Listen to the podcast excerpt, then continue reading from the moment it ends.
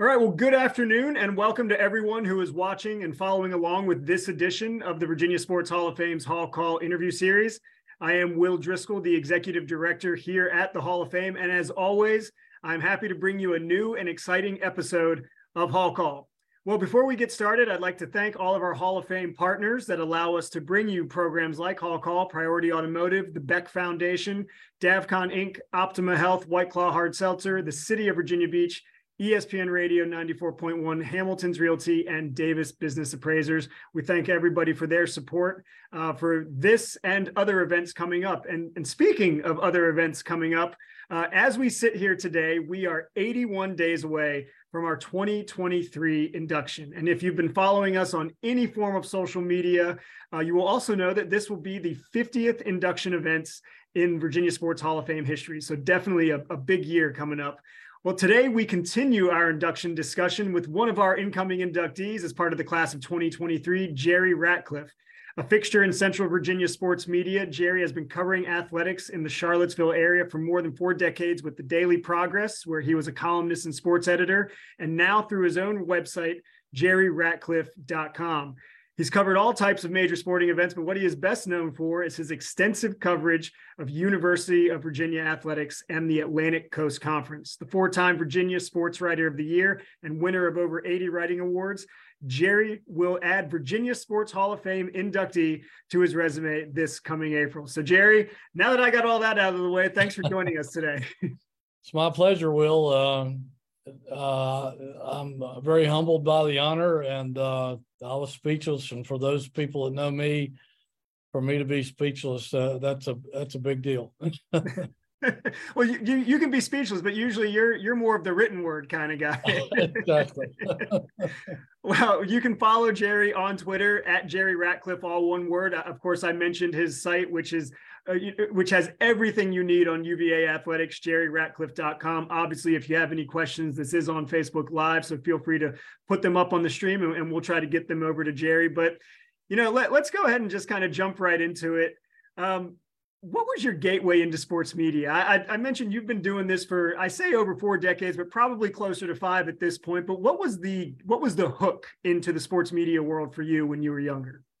Uh, it was kind of crazy, Will. Uh, I originally wanted to be a, a football coach, and um, that's where my efforts were directed initially. And um, one day, my uh, my hometown uh, sports editor, a guy named J.R. Schrader, who was a one man sports department, um, needed some help and came to me and uh, during a spring break and said, uh, "Would you be interested in covering a track meet for me?" I, he said, "I need some help." And I said, well, I, I don't know how to cover a track meet. I have no idea. And he said, well, you, you know, sports, you ran track, uh, right? And I said, yeah. He said, well, you're, you're in college, you know how to write, right?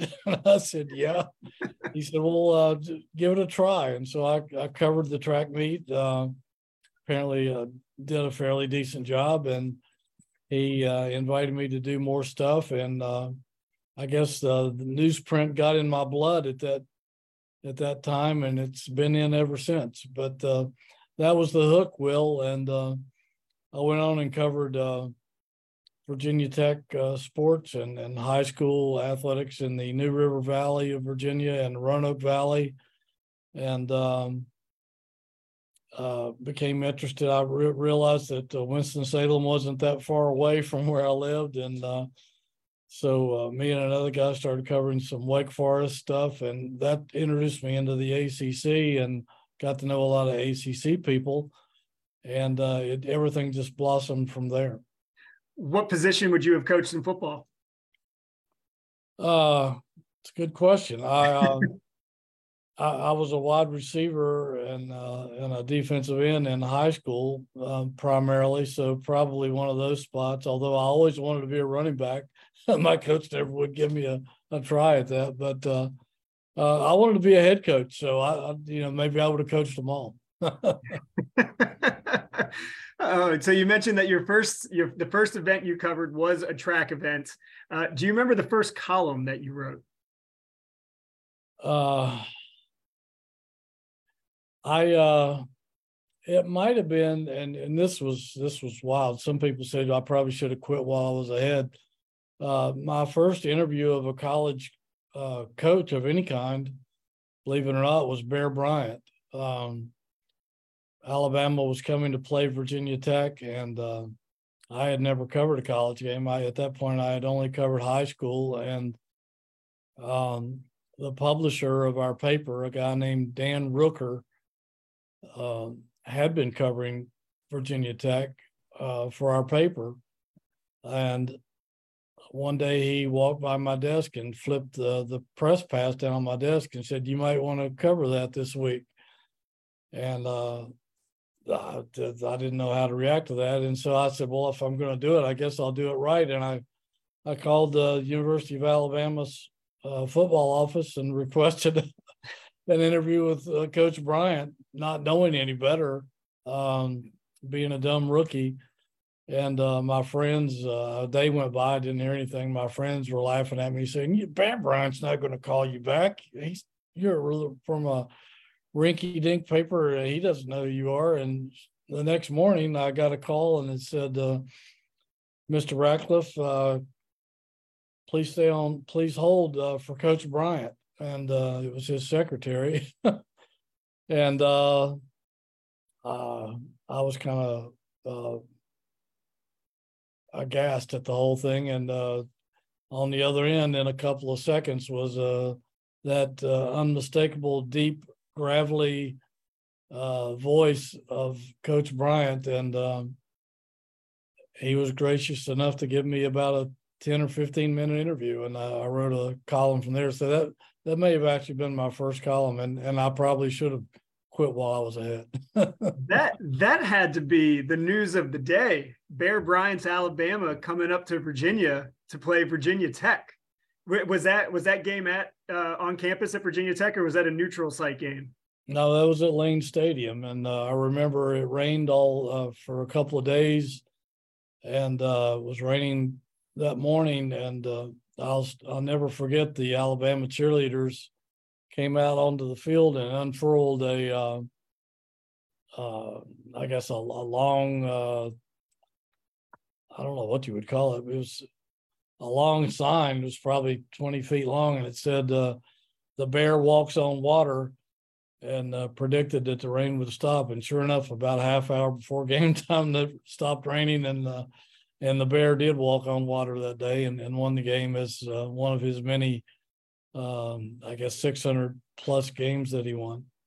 I was going to say, I, consider myself a, a, little bit of a sports historian, and I was going to only assume that Alabama ended up winning because I don't remember reading about a Virginia Tech win over Bear Bryant all those years ago. So, yeah, so you kind of answered that question for me there. uh, you know, I've, I've mentioned that you you covered UVA athletics extensively for many many years, but part of the upcoming class actually features two UVA sports legends that that you've covered, um, I'm sure, ad nauseum, and Shawn Moore from UVA football and Ryan Zimmerman uh, from Virginia baseball. What do you remember about their days on campus in Charlottesville? Well, uh, let's start with Shawn since he was the first, and um, that was in the uh, mid '80s, and he was a uh, highly successful quarterback at Martinsville High School, and um, uh, he was exactly the kind of quarterback that George Welsh needed to kind of kickstart the offense that he wanted to put together at Virginia and uh, take them from a, an average program to a, a, really good football program. And uh, later, George would go on to say he was the exact guy at the right time, at the, exactly the right time for Virginia football. Uh, Shawn was uh, really underrated, I think, uh, in the in college football. Uh, although he did finish in the top five or six in the Heisman voting that year, uh, his senior year, um, uh, when he and Herman Moore, his wide receiver from nearby Danville, uh, split up some of the Heisman vote. They were both finished in the top eight of the Heisman voting, and if had it just been one of them, who knows? But um, they led the nation in uh, pass uh, in in the passing game, uh, quarterback and receiver in terms of uh, one quarterback to one receiver, and I think they led the nation in just about every passing category that year in 1989 90. Um, but uh, Shawn was uh, he could do it all. Uh, he could run with football. Uh, he was a really good passer. He was a just a really good field general, a good leader. Uh, he really knew how to get the most out of his teammates. And um, George would go on to say that that was the the most was the best offense, one of the two best offenses he ever coached, probably the best. The other one was at Penn State when he was running backs coach with uh, Franco Harris and Lydell Mitchell in the same backfield, and uh, I think John Hufnagel was the quarterback. But uh, uh Shawn was so uh, football savvy, had such a high football IQ. They they ran uh, the I formation. They ran some pro set. They ran some wishbone. They ran some pistol uh, they had a little bit of everything in there, and people just couldn't stop it. They put up just incredible yardage and incredible points that season on their way to number one in the nation uh, over a three or four week span. And uh, Shawn ended up getting hurt uh, late in the season, but uh, he was a guy who could do it all, and uh, he still he held most of those passing records and for a long in total offense records for a long time at Virginia until uh, Matt Schaub and Bryce Perkins and and uh, and uh, before before you answer about Ryan Zimmerman, you you hit on something. And you know, you mentioned a, a couple of other uh, Virginia Sports Hall of Fame inductees and Coach Coach Welsh and Herman Moore. But you, what what really stuck out to me was Coach Welsh saying that uh, Shawn was the most important recruit or, or the, something similar to the the right recruit at the right time for the program. Did he ever expand upon that that statement and give you like reasoning as to why Shawn was such an important recruit to the program? I think a couple of reasons. I think one because he was so versatile that uh, he was a great runner when when they put in uh, wishbone plays or when things broke down. Virginia's offense uh, didn't miss a lick. In fact, it was probably more dangerous because he was the guy, kind of guy that could pick up a lot of yardage on the run.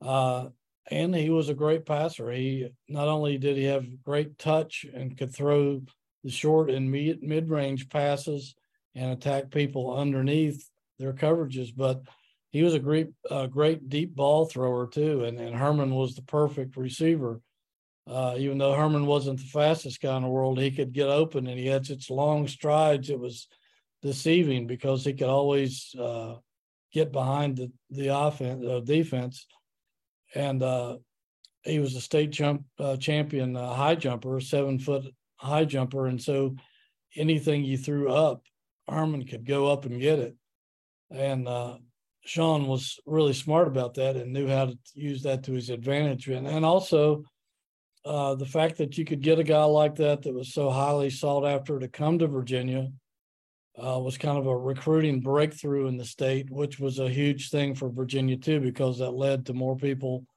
like Herman Moore and Terry Kirby and Chris Slade and uh, uh the Barber twins and, and more and more and more guys like that uh, that just helped Virginia's football program grow. I, I think that's why he was such a key recruit for George.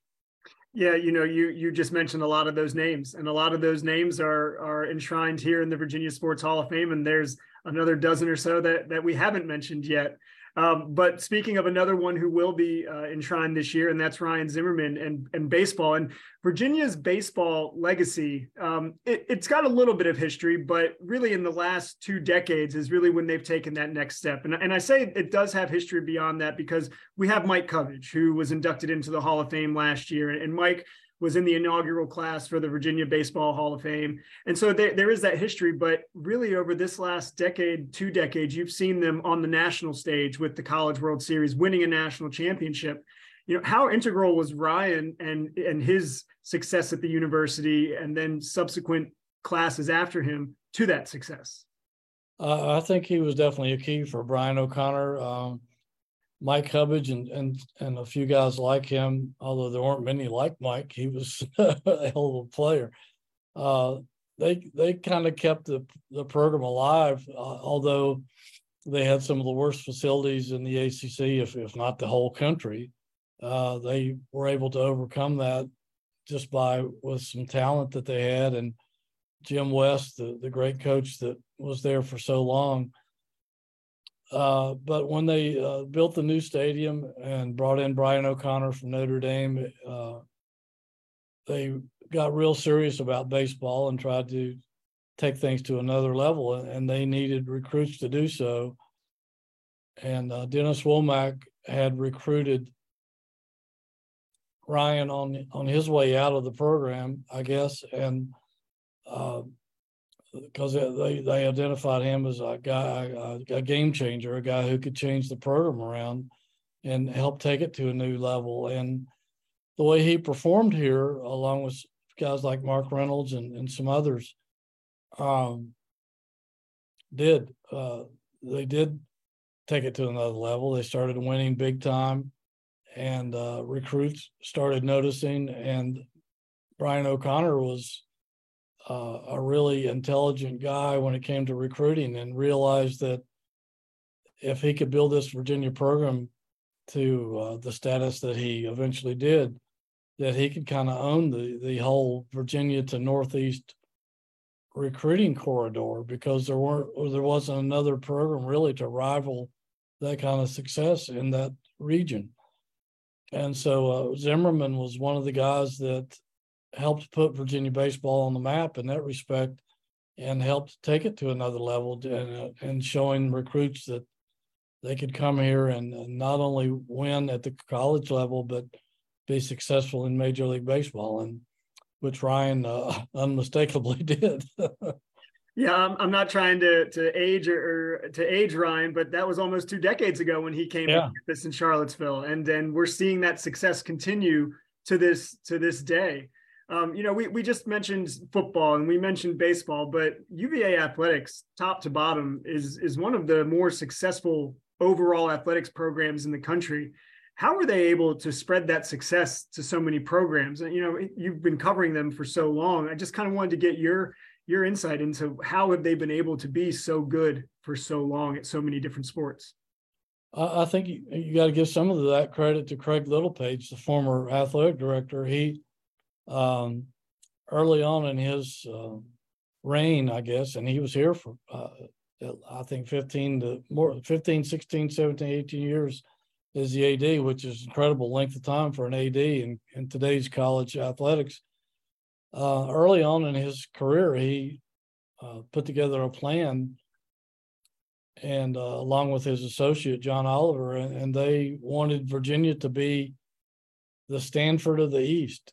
Um, I don't know if they quite got to that point because Stanford has unparalleled success in its overall athletic program, but Virginia certainly uh, has done a great job in in building uh, a complete athletic department, and they uh, they wanted to win um, not just ACC titles but national titles in a lot of areas, a lot of sports, and they've done so. Uh, they're one of the ACC's most successful programs, um, complete athletic programs, uh, such diversity throughout so many. I think they have 23, 24 varsity sports, which is, is a lot. Mm-hmm. And uh, they've poured a lot of money into facilities and into uh, scholarship funding and, and uh, everything that necessary and hired really good coaches uh, in so many of those sports, uh, Will, and uh, uh, their trophy cases are, are, are filled over there with uh, with the results. Uh, before I left the newspaper business, I I had a, idea one year to to write a story about that, and um, we got Craig deposed with all the national championship trophies that they had captured, and it took up the whole photograph. Swimming, baseball, uh, lacrosse, tennis, uh, basketball, baseball, uh, so many sports, uh, rowing. Um, it just you could go on and on, and uh, we wrote about that success, and it was was pretty neat. Uh, there was not a whole lot of programs in the country that have had that kind of success over the past 20 years. And uh, again, I, I think you got to give Craig a lot of credit for for building that program to what it is now.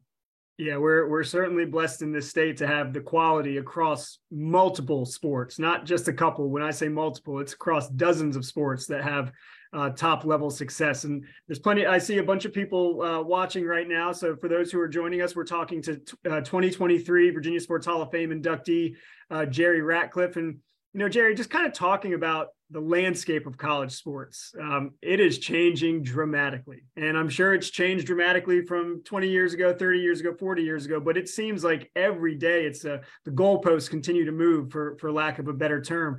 Where do you see college athletics in the next five to 10 years? And, and could we be looking at a scenario where the NCAA doesn't exist or doesn't exist in its current form? Uh, yeah, I think you're right, Will, and it has changed dramatically, and particularly over the last couple years. And it, it's kind of it's kind of frightening, uh, I think, in a way, because I, I feel like that the the people who oversee college athletics have kind of lost control. Um, and I just I, I really hope that there's some way they can get a handle on it. I don't know if they have to go to Congress to uh, find some way to, to get things under control. But I, I, th- I think they're I think they're ruining amateurism and and ruining the college game, at least on the f- football uh, Division One FBS level, um, and basketball to some degree because of the transfer portal, which I think they're trying to get a grip on. Uh, looks like they're trying to get some uniformity with that and and maybe stop some of this where you can just transfer is multiple times within a time was within a small time frame. We've got guys that are playing for three or four colleges. Uh, that just seems bizarre to me. I mean, it's it's like the old the old days. Uh, uh, I interviewed a guy that played in the uh, early '50s uh, played at Virginia, and I think he played at Notre Dame and Princeton, Princeton, and maybe somewhere else uh, during that time, which just seemed insane to me. But apparently, that happened back a little, uh, back in those days a little bit. It's happening all over again, and um, I, think they're trying to get a grip on that. Uh, the NIL, I think, has made things like the old uh, Wild Wild West, uh, where there are seemingly. You mean the, you mean the old Southwest Conference? that too. that too. we saw what happened to the old Southwest Conference. Because of that, it blew up uh, because everybody turned each other in for cheating. But, um, uh, it just seems out of control to me, Will, that uh, you know a, a guy one school can get uh, an NIL worth a million dollars to play one year. There were rumors out of North Carolina that uh, certain schools were offering their quarterback Drake Maye, five million dollars to transfer to their school. Um, I just got a uh, text from somebody, Will, that said that they uh, can I marry the guy that's interviewing you? But I, am uh, I think Will is taken. I, I am I am taken very, very happily, just for the record. You're making quite an impression out there. Yeah, well, good. hey, listen, whatever works, right? I'll I'll uh, I'll get you. I'll give you one more difficult question, and then we'll get back to some fun stuff. But okay. is there a scenario talking about the landscape, the, the changing landscape in college athletics? That where the University of Virginia is not a member of the Atlantic Coast Conference? Well, uh, I think that's yet to be determined. I, I, hope that's not the case because I'm one of those guys uh, of the millions out there who grew up in the ACC footprint when it was a smaller conference and uh, a very intimate uh, kind of family atmosphere conference uh, sailing with a pilot. I, I, I, don't know if you're familiar with that phrase, but that used to be the theme song of ACC basketball.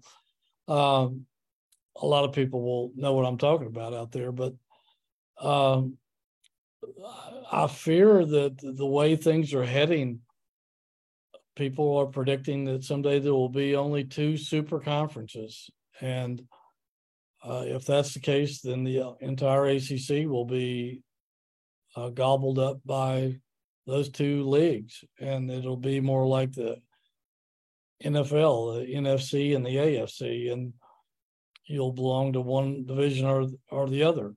And um, I, I, hope that's not the case because I think it's I think it's sad now what's happened because of all the rivalries that have died and um, the intimacy that we used to have. Uh, again, the ACC used to be a family as- atmosphere kind of deal. It's more of a cold corporate atmosphere now. I think uh, everything's business, bottom line, dollar bill, and uh, I hope that the greed um, stops at some point because uh, I just I can't imagine the ACC disappearing and, and just being part of a, a, a mega conference somewhere. But uh, I'm fearful that that may happen if if, if things don't get under control uh, sometime within the next five or six years before all the contracts expire and they start uh, looking at, at, at other options.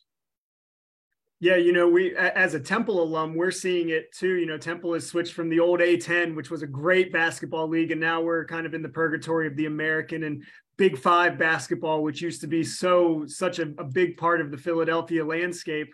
Yeah. Is, it's still there, but it, it, just isn't the same because the rivalries aren't there. But let, let's let's leave all of the the the foresight behind and and hope that these things are just talking points and nothing that's actually going to happen.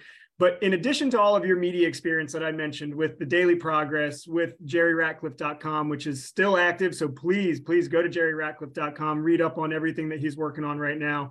You've also authored or co authored multiple books, namely Team of Destiny Inside Virginia Basketball's Run to the 2019 National Championship, which you co authored with uh, Zach Pereles and Scott German of the Augusta Free Press. And Scott, it actually just popped up on the uh, on the feed and also Chris the Graham, University, yeah. of, also the University of Virginia football vault, the history of the Cavaliers.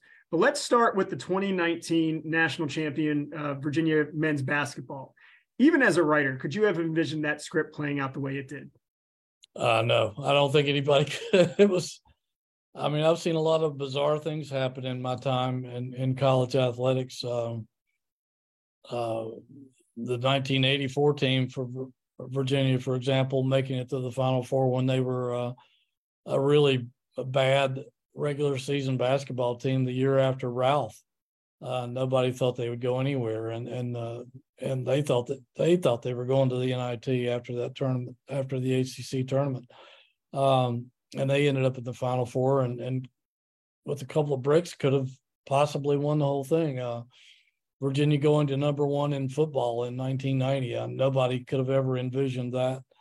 Uh, even George Welsh, the author of that incredible run. But uh, the 2019 team, uh, I thought they were Final Four worthy because they had the ingredients. They had the great personnel, uh, not a lot of flaws on that team, and incredible coaching.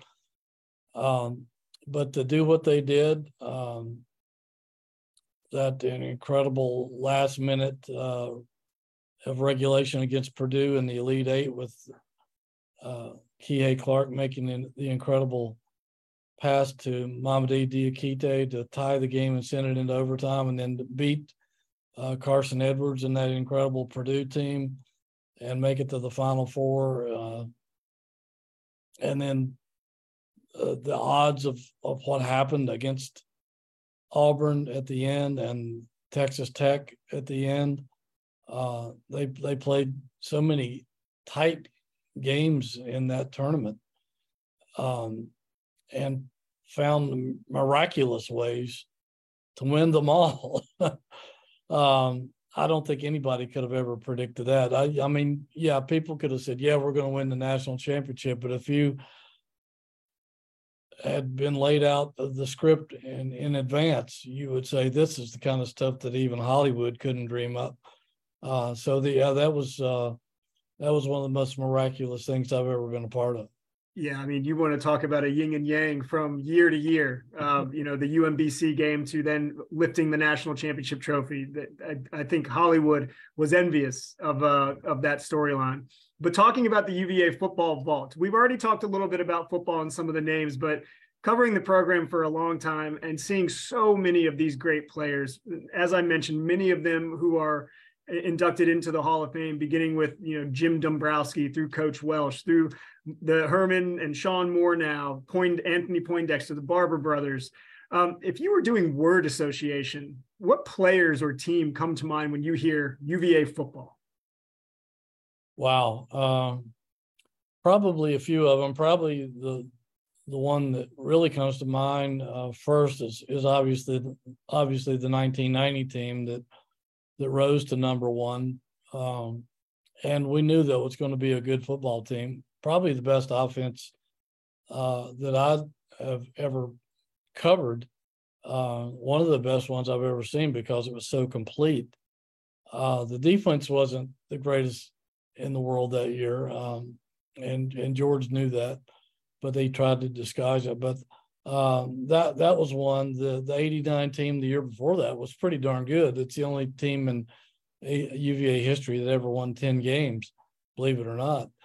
And um, uh, the 95 team, which upset Florida State, uh, stopped Florida State's great run in the ACC uh, and lost last second games at Texas and at Michigan uh, then came back and uh, beat Georgia in the waning moments of the Peach Bowl. Uh, what an incredible season that was. Uh, the 1984 team, which was the first bowl team in UVA history with guys like Dombrowski and Barry Word and Don Majkowski and uh, Howard Petty and, and so many other great players on that roster. Um, a lot of people never thought Virginia would ever play in a bowl game and um, you know there, has been some others that were they're really cool. Uh, the '96 team, the '98 team were, was really good with Aaron Brooks and some of those guys. Um, the 2019 team, which uh, kind of brought Virginia back into a little bit of prominence with Bronco Mendenhall and Bryce Perkins making it to the Orange Bowl. Um, those are just a few, and then uh, uh, doing that book on Virginia history, I, it's something I didn't know about, and a lot of Virginia fans probably still to this day don't know about. I, I just finished a documentary with the ACC network and, and Raycom um, on Virginia's early traditions, and Virginia was the football power of the South uh, when the game first began in the late 1800s and early 1900s, up until World War One they kind of dominated Southern football, like Alabama has done uh, for so many years, and were champions of the South. Uh, they had a great influence on Southern football. Uh, a lot of uh, teams in the South were envious, and uh, they used the Virginia model of um, football. Excuse me, football to um, to actually improve their education systems in high school because they saw that Virginia was attracting really good male athletes to play football. And to do that, they had to do well academically in high school. And so they used that as a lure throughout the entire South to get uh, male students interested in academics. And uh, and uh, also Virginia kind of saved football because when there were a lot of deaths from football in the early 1900s because it was such a brutal game, uh, there were calls to ban football throughout the United States, and um, they actually appointed uh, the Virginia AD William Lambeth and the football coach at that time at Virginia to ex- do some experiments with rules to make it a safer game, and to uh, they added the quarters concept, a halftime, um, all sorts of things to make it a better and safer game and kind of saved football. And, and they're using most of those rules today. So um, Virginia has a rich tradition in football that a lot of America isn't, and even its own fans really aren't aware of. It's so true that you learn something new every day because that is something that that I did not know, and so now I got some reading and maybe find a little documentary to to go learn more about that. Um, we just got a, a couple more minutes here, but you know, longevity in sports media is uh, is not something that is easy to obtain, and and you clearly have have uh, accrued that over time. But how have you been able to navigate almost five decades covering uh, covering sports in the media, going from print and now to digital. Um, what what has kind of been the thing that just keeps you going, you know, to continue doing this work? Well, through an old friend who's uh, uh, dearly departed, um, he was really good friends with um, with Joe Gibbs, the the Hall of Fame Redskins coach, which I covered the Redskins on and off over 16 years.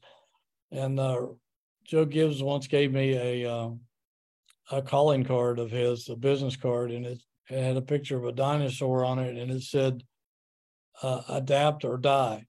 And so, I think I've had to do that, and and um, being at a, uh, I guess a uh, smallish size newspaper, even though I had chances to leave and, and work for much larger papers, I chose not to.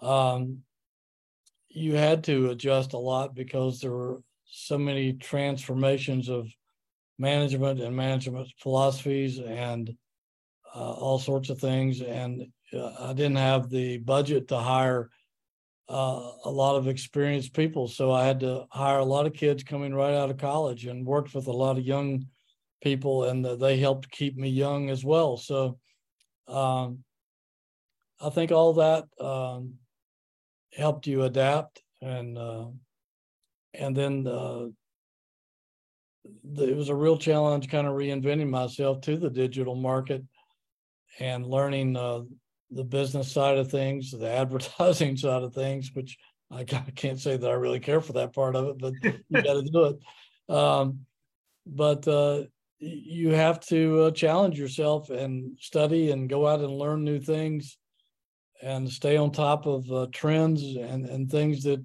perhaps you never thought you would ever be involved with and probably didn't have much desire to be involved with. And and i think some of it too is uh, you just got to have a, a, lot of mental discipline to uh, continue with the grind because i remember bill millsaps uh, the great uh, was one of my great mentors and a member of your hall of fame the great sports editor from the richmond times dispatch uh, who once told me, uh, I said, when do, when do you know when you've had enough? And he, and because he got out of sports and went to the uh, news side of the business, he said, uh, my nickname's Hootie. He said, Hootie, one of these days you'll go to a game and you'll say, I've seen this same game a thousand times and enough is enough. And uh, I, I think I probably did do that some years ago, but uh, uh, you, you just have to uh, consider it is what it is and uh,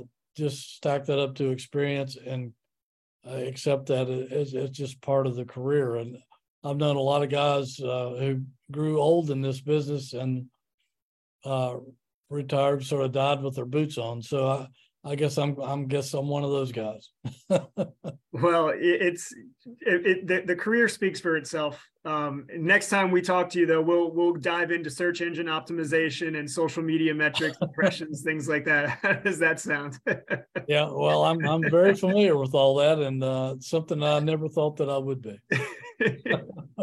well, Jerry, it's uh, it's been a pleasure catching up with you. We know this is a, an extremely busy time with college hoops season. Uh, that's almost descending into madness, literally, uh, with March Madness and the tournament coming right up around the corner. So, thank you for taking a little bit of time to join us today and uh, and look ahead to the induction.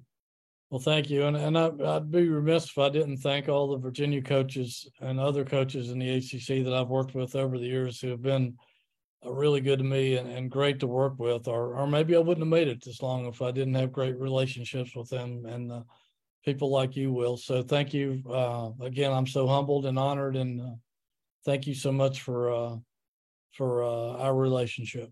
Absolutely. Well, you know, relationships are key, and I think that goes for for every facet of life and business and uh, and and everything. So, once again, uh, you can read up on all things UVA athletics on Jerry's website, jerryratcliffe.com. And you can follow him on Twitter at Jerry Ratcliffe, all one word. Uh, I'd like to thank everyone again who tuned in. And as always, thank you to all of our sponsors, as you can see them listed just over my shoulders. Our next scheduled hall call is Wednesday, February 22nd, when we will talk to another 2023 inductee, two time Olympic gold medalist Francena McCorory. So stay tuned for more updates on future Hall calls by following the Hall of Fame on social media Facebook, Twitter, and Instagram, all at VA Sports HOF. Once again, I am Will Driscoll with the Virginia Sports Hall of Fame. The 2023 induction is just 81 days away. It sounds far, it's really not. So, whatever you do, participate, don't spectate, and we'll see you next time.